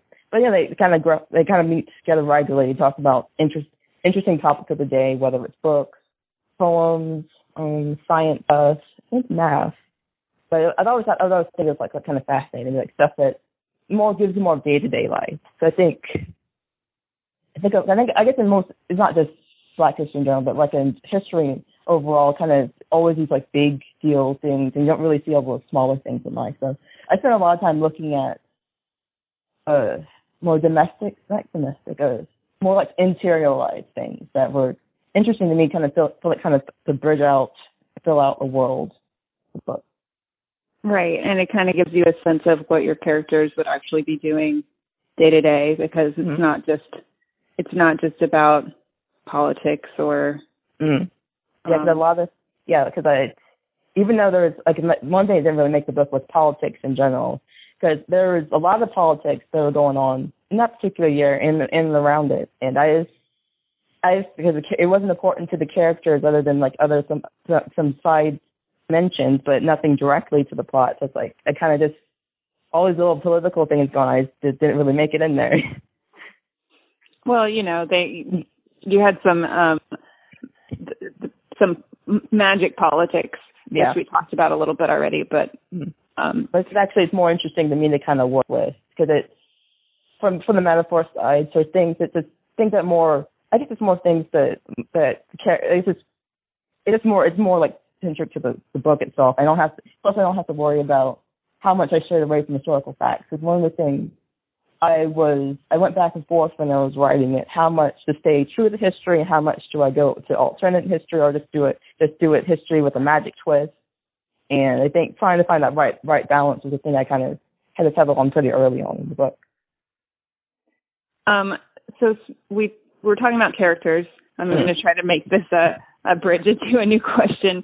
Um, but um, I think for me, one of the best things about this book was um, Hetty and Benji's relationship, um, because I just I really appreciate reading relationships between men and women, um, especially you know historical historically based things, things that aren't set in contemporary worlds um, where men and women treat one another as equals rather than there being some sort of like strange like power hierarchy, especially in marriages. Um, often it seems like Hetty knows better than Benji. um, and it, this is going to sound weird, maybe not, but um, I often felt like Hetty and Benji were talking to each other as if they were siblings, which I think you're really comfortable with someone, that's how you talk to them a little bit. I don't know, like it felt like a very lived in relationship. Like they felt very um natural and comfortable together, which I appreciated. We don't always get that. Um so I'm just curious about how you developed their relationship and their characters since they're the main characters of the story. Yeah, they are characters that were kind of there from the beginning. I mean, from the first like idea of the story, I always had, I even though names were different at the time, they were they were always kind of there as partners. And I think I kind of went with the idea that they were partners for like from when they were conductors in the Underground Railroad to mystery solving and basically friends, really good friends, partners, really close for a very long time, which I think kind of contributes to the lived-in thing. So I always yeah, I always like I always like the tropes of like you know best friends, lovers, that sort of thing. And mm-hmm. so I always like the idea of like just being really comfortable with each other, just because the they yeah they're friends. They see each other as part of family because they because they both lost had lots of losses in their life, so they kind of came together and working together through all these different stuff made them close. That's different than uh, the other friends. And but I also like the idea of playing with the uh, I always, I also another trope I also like is the marriage convenience trope, whereas that they got together, at least, at least in the sense they got married because of you know social mores and whatnot, or, or trying to be more acceptable to the, the social classes that they're involved in in their community. And also, there's no the the jokes of like a they can't go around solving mysteries together without like get, annoying like the proper ladies of their of their social circle. So it's just you know, it's like the I like the idea of them just getting to to the idea that they originally formalized relationships because of those reasons, and but maybe that's not maybe that's not the entire story basically. And part of I think I think one of the things I did with the adult with the book was that I like with the the death of their friend is the idea that this is a big event that that sets off a bunch of things within their lives from their friends circle circle, the community, and their own personal lives because it's like the first major death that kind of affects them like this in a while. And so I like the idea that that kind of that is gives them the opportunity to explore their relationship in a different way that they maybe haven't had really had a chance to think about in a while because they've gotten comfortable in these past years they've been together. And Mm-hmm. so I think it's I think it also kind of it was kind of fun building a. I, I do like the romance, even though I'm not a, rom- a romance writer. I do I do love a good romantic subplot. So that was it was kind of fun to do that and play off of things I like to read romantically wise. Yeah, I, I really enjoyed that about this book, and I, I I will go ahead and tell you as soon as I finish this book, I went ahead and put The Undertakers on my um to read list on Goodreads, so I'm excited about it. Um, I I'm always really fascinated. Speaking of Undertakers, um, I'm always really fascinated by the planning that goes into writing a series because um that to me is just like seems like a lot of work. um, how many books do you have planned for this series? I know you said that originally this was just going to be the one story, and then it became a series. Um, and then have you have you written anything um, beyond the second book at this point? I have a couple things on. I have a couple ideas I want on deck. I I want to pursue. Thing it's I'm really, right now I'm only on contract contracted for the first two at the moment. There's hope for getting more, but well, it's mostly have to see how things pan out when when the book comes out. But I do I do have I have ideas for more things. I think it's a, that's one of the beauty beauty of having a mystery series that it's always a new mystery adventure. You've got to build a new mystery. So it's lots of it makes it easy to come up with different ideas. And actually, you know, I, I've had a bunch of things that got cut because when I wrote the second book, a lot of the things that was in the first book I ended up cutting to give space, and room to to, to better make things kind of flourish in the first book. So that a lot of that cut stuff went into the second book. And so, in the same sense, of other for a potential future book, I have a bunch of ideas I would like to pursue to kind of mess around with because dealing with more like mystery tropes and just but lots of lots of fun stuff because there's lots of lots of interesting things going on in this time period and, and within the Philadelphia itself I want to get get into. But yeah, yeah, yeah, I have plenty of ideas and like other stuff too, like a. Uh, cause I, cause I did since I, I basically did, I did a gamut of like, uh, black history research and lots of different time periods also intrigued me too, whether I could set that either in this world or just do a separate kind of mystery itself. Not, uh, that's something I want to get, get want to get into. It's just not enough hours in a day to write everything. well, you know, you said you're interested in science, so maybe eventually they start time traveling or something. Yeah, or something. Can hit all the periods. Right. Um, well, thank you so much for speaking with me today. Um, I'm, I really enjoyed the book. I'm excited to share it with listeners, and I really appreciate you taking the time to talk with me. And I'm so excited for you to finally get your first book out because I know you've been waiting for a few months now. oh yeah, it seems like forever. It's, it's I don't know because I think I'm particularly last one. This seemed like to stretch on forever. and Oh, I bet. I bet. so it's like it's it actually surreal now. It's it's finally the one month ago, like about one month ago or so. Just like I don't know, and terrifying at the same time. I guess you know, it's a I've been I've been you know, in the, trying to avoid all the reviews and whatnot because I don't know. You don't need. I guess most of this I was also writing a second book. I don't I really need that need that hovering over me too much. But right, you didn't want other people's thoughts about the series or whatever getting in your head while you're trying to. Yeah, Right. I think I think also too because it's also the and this is mostly just the ARC out at the moment, so it's not like the final version. I mean, I'm always weird about the. I guess I guess it's kind of me more about the final polished project that uh final final polished product, you know, and it's just I don't know, it's it's all those different things. I think this I, don't know, I guess it's I guess it's services and anything. It's getting out, letting people see more of your things, and it's like, and this also book kind of special to me because it's a it's a mix of things I love, and it's also a book that I really, you know, I didn't. I actually always thought it was. I was kind of always joking say it's my little my weird little book that I never thought would anyone want to buy it basically or get published because it's like lots of things that I don't know. I guess it's a it's it's Uh, it always it's like difficult with all between all the genre mixing and whatnot, and it's also the kind of first book I kind of just became like I guess shooting myself with things that are interesting in because I tried I wrote other because it's like it's not like this is not my first one. It's like a, uh, I wrote other books in the past, but this is the kind of first time it's really like said something to me. I kind of kept going back to it over the years of in the process of, of querying and trying to get it published. So yeah, that's a little special. It's nice. and exciting. Aw, that's so great. I'm, I'm really, I'm really, really excited for you, and I, I wish you the best of luck. It was so nice to get to talk to you. Yeah, it's nice talking to you, with you too.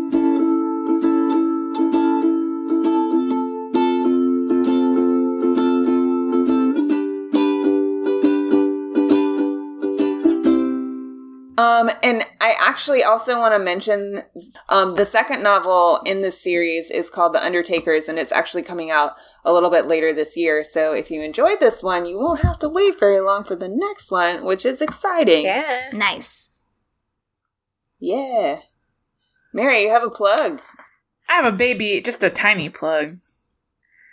Okay. Um, I am going to be on an upcoming episode of The Maniculum, which is a podcast hosted by Mac Boyle and Zoe Franznik, which focuses on medieval literature. Do I know anything about middle, medieval literature? Mm-mm.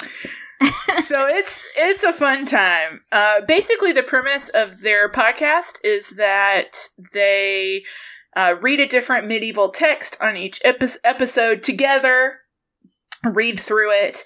Um, they both are very gifted and studied in medieval language. And so it's really fun just to hear them sort of like live translating things and making references.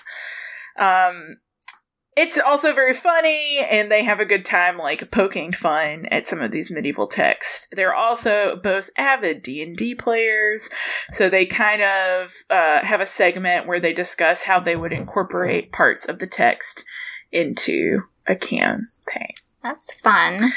so i'm i'm going to be on an upcoming app. I'm not 100% sure when it's coming out but i'm going to keep plugging until it does What are Um, you reading for the episode? we read, I cannot remember the exact title of it, but it was wild.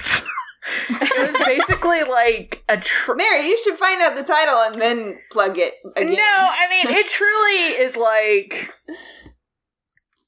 Thoughts on Travel by Blur to Blur. You know, like it's not a memorable name. Um this is me as a non-medieval person uh saying this. It basically it's a travel text. Somebody went to the Middle East Blur to and blur said, went. "Here's what I found," but it's all wild stuff like chickens that make you spontaneously combust when you touch them and snakes with ram horns that guard pepper. So it's all wild stuff, and it's really interesting to hear Mac and Zoe point to some actual historical reasons for why it might be written in such a way. Um, cool. So in the meantime, while you're cool. waiting for me to be on there, you can listen to the Maniculum, M A N I C U L U M, wherever you listen to your podcast. Sweet. On the blog. What's on the blog, y'all? What's on the blog? So much y'all? stuff. I did an interview with Kim Taylor Blakemore. Um, her new novel, After Alice Fell, is now out. Uh, and you can get it where you get books. Um, it is a historical thriller slash mystery um, about a woman who comes back from working as a nurse during the Civil War to discover that her sister had been uh, admitted to an insane asylum and then mysteriously died there. And it's been it's being called like a suicide or an accident. She falls after Alice fell. Her name is Alice. She falls. Uh, but anyway, the book is really happens after that. yeah. So basically, sh uh, her sister doesn't believe that that this is an accident and is investigating what she believes to be a murder. Um, and the book is really good. And one thing that I really like about it and that I talked with Kim about was her research that she did specifically about um, mental health uh, during the late 19th century.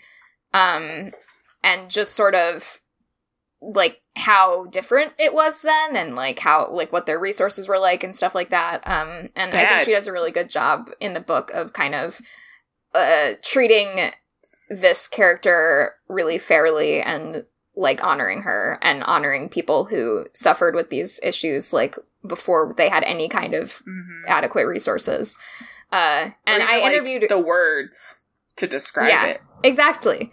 Um, and I interviewed her for her last book, which I also really liked, The Companion, and that was like around this time last year, a couple like January or something. So it was fun talking to her remember again.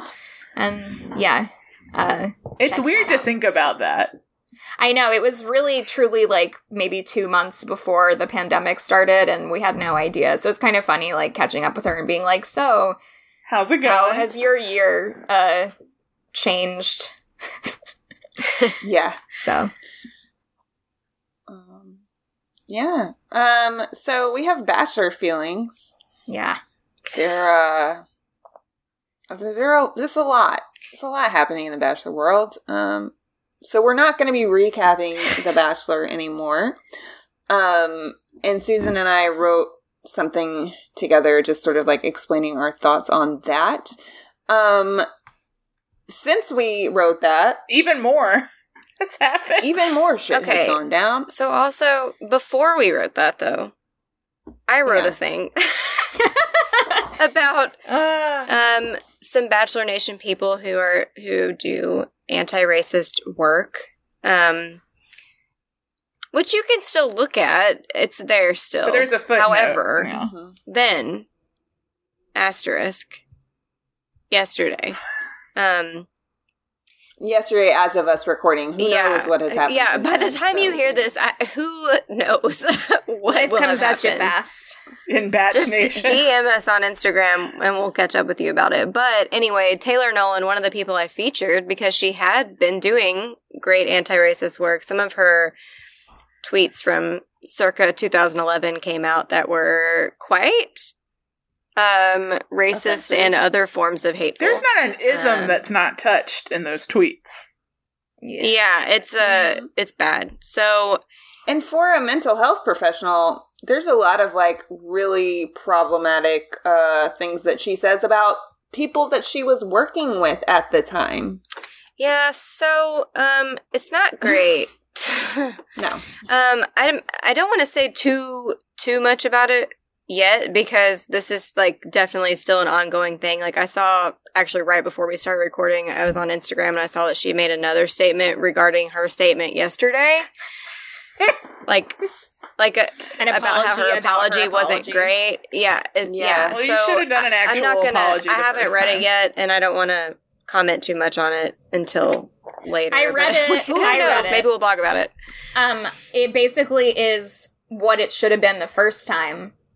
Uh, Okay. Which is like maybe if you had just done that or waited a day.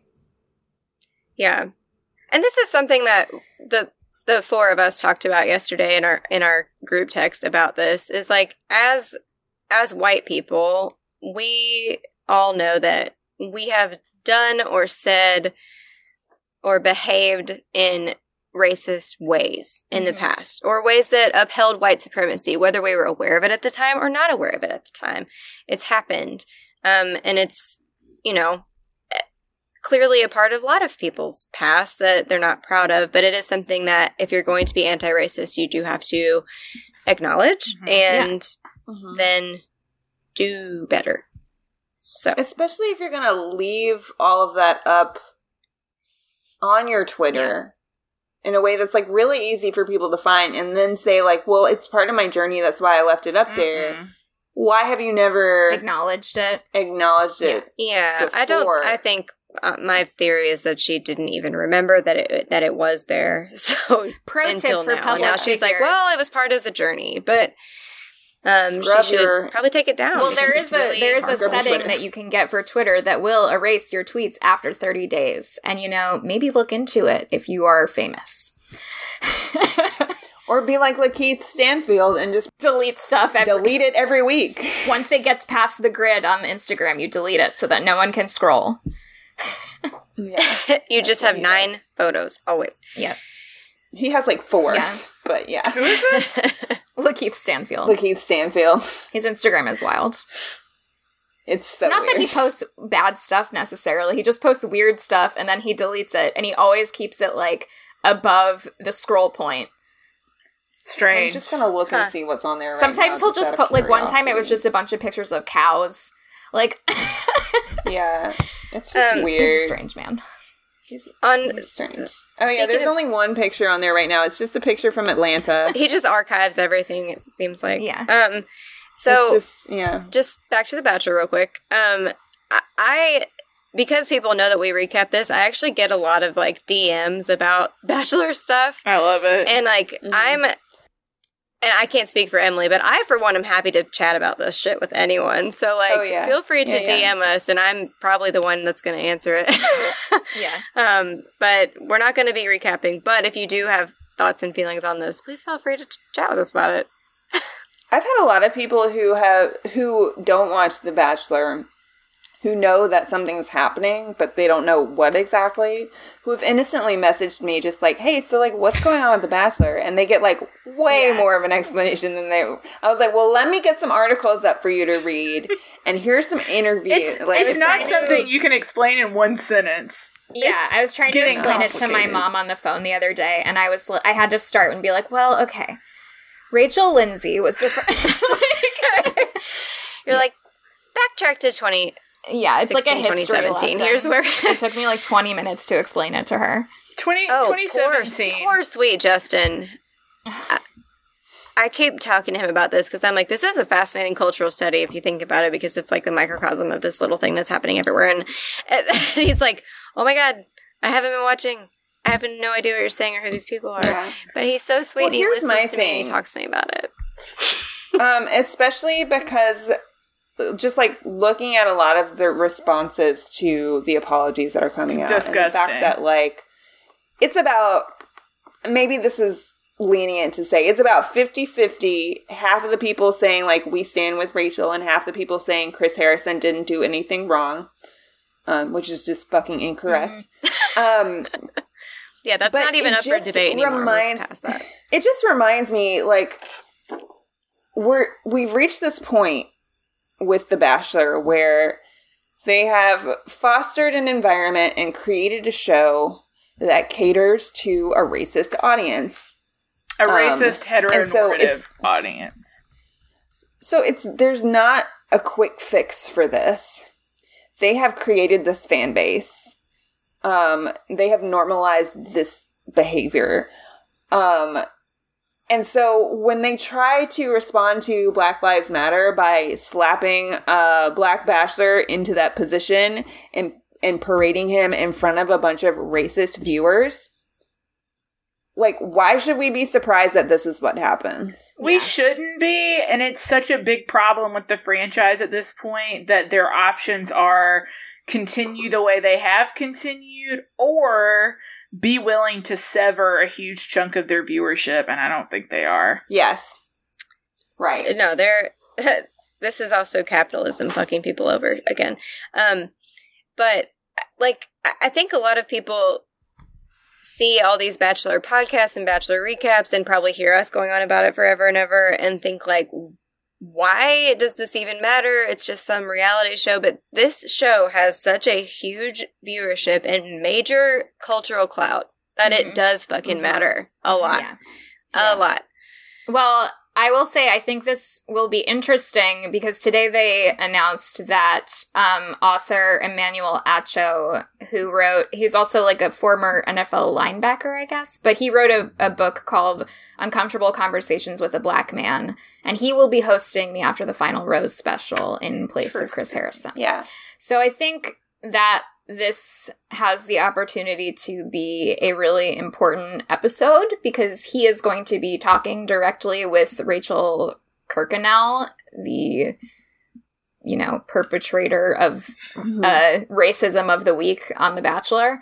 Um, in addition to Chris Harrison, I'm and Taylor Nolan. I'm more interested in the conversation he's going to have with Matt James. Honestly, Yeah, yeah. I feel like, um, based on the statement that Matt James made, um, I'm expecting him to have a lot to say. Yeah. Um, I'm just. well, and I hope that So- not having to talk to Chris Harrison about it gives him the space to say what he does want to say, Right. And not what exactly Chris Harrison and the Right. show want him to say. And this, I mean, it seems like Acho is a person who is going to actually ask real questions, which is not something that Chris Harrison has ever been capable of doing No. in any way, whether it's about racism or He's- whether it's about feelings. Yeah. He doesn't know how to interview. In addition to and that's being, why all of these people who are arguing that without Chris Harrison, there's not going to be a show and getting all up in arms about this, what this is really about is racism. Mm-hmm. Because there's no way that you can sit here and tell me that Chris Harrison is like excellent at everyone his job. knows because Chris He's Harrison not. it's been true for a long job. time that he's not. I would sucks. honestly give Like- me Rachel to host The Bachelor. But also, oh, she wants nothing. Don't to She make her wouldn't. do it. She that. wouldn't do it, but like, she'd be good at it. yeah. Um, for all we know, all of this could be this whole conversation could be out of date by the time this Yeah. comes out. It It probably will be Um, at the rate things are happening right now on The Bachelor. I mean, I like it took me how long to finally write that blog, and then like I posted it, and a couple of days later, it, someone in Yeah. that blog was now Right. something we had to talk so, about. So, on that note, we're going to go ahead and move along. It, Um, this is not actually a podcast about The Bachelor, weirdly enough. If you want to escape Batch Nation, come on down Great to segue. Stardew Valley, yeah. where the only racism is me selecting chickens. I want the blue chickens. anyway, um, I wrote a blog post about Stardew Valley. It was a late to the game blog post, but uh, I played Stardew Valley like a while ago.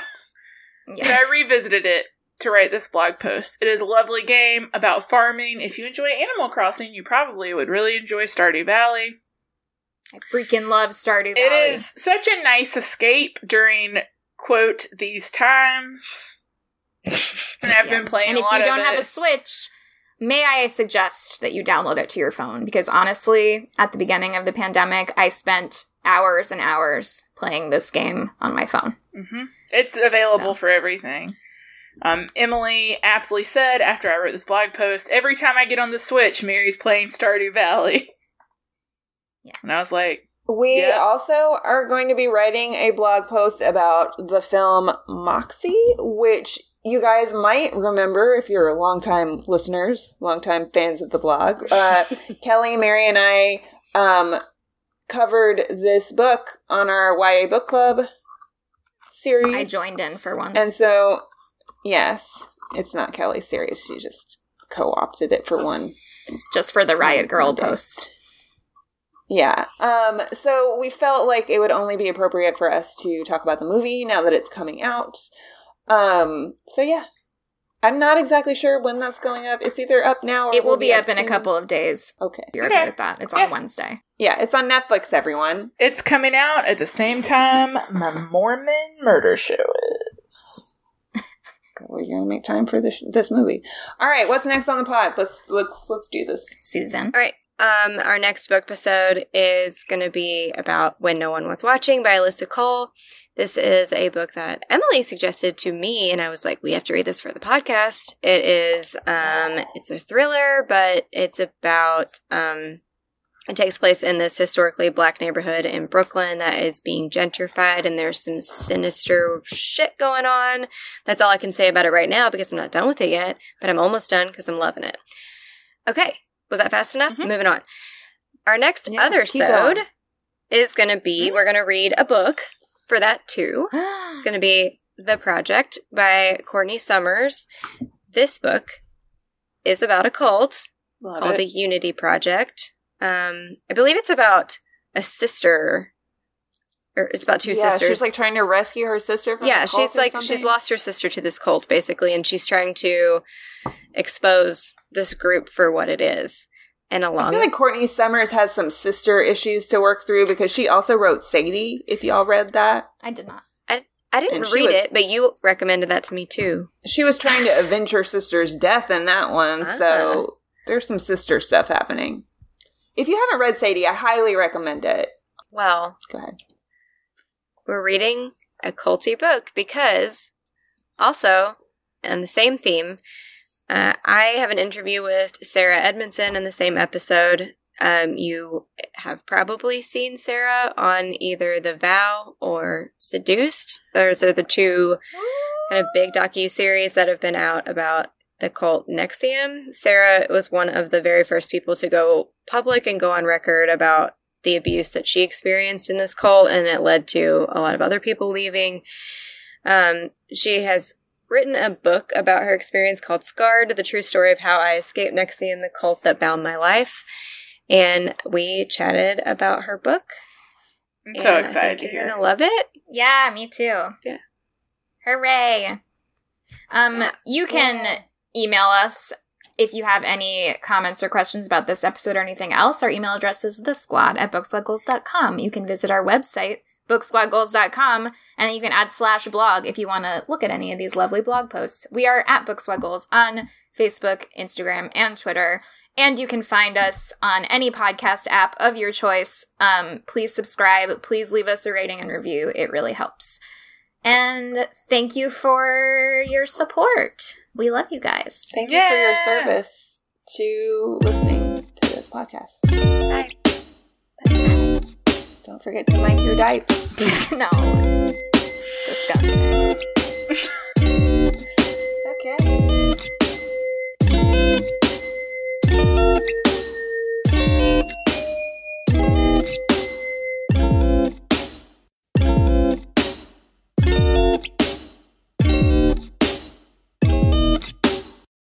Lucky Land slots, you can get lucky just about anywhere. Dearly beloved, we are gathered here today to. Has anyone seen the bride and groom? Sorry, sorry, we're here. We were getting lucky in the limo and we lost track of time. No, Lucky Land Casino, with cash prizes that add up quicker than a guest registry. In that case, I pronounce you lucky. Play for free at LuckyLandSlots.com. Daily bonuses are waiting. No purchase necessary. Void where prohibited by law. 18 plus. Terms and conditions apply. See website for details.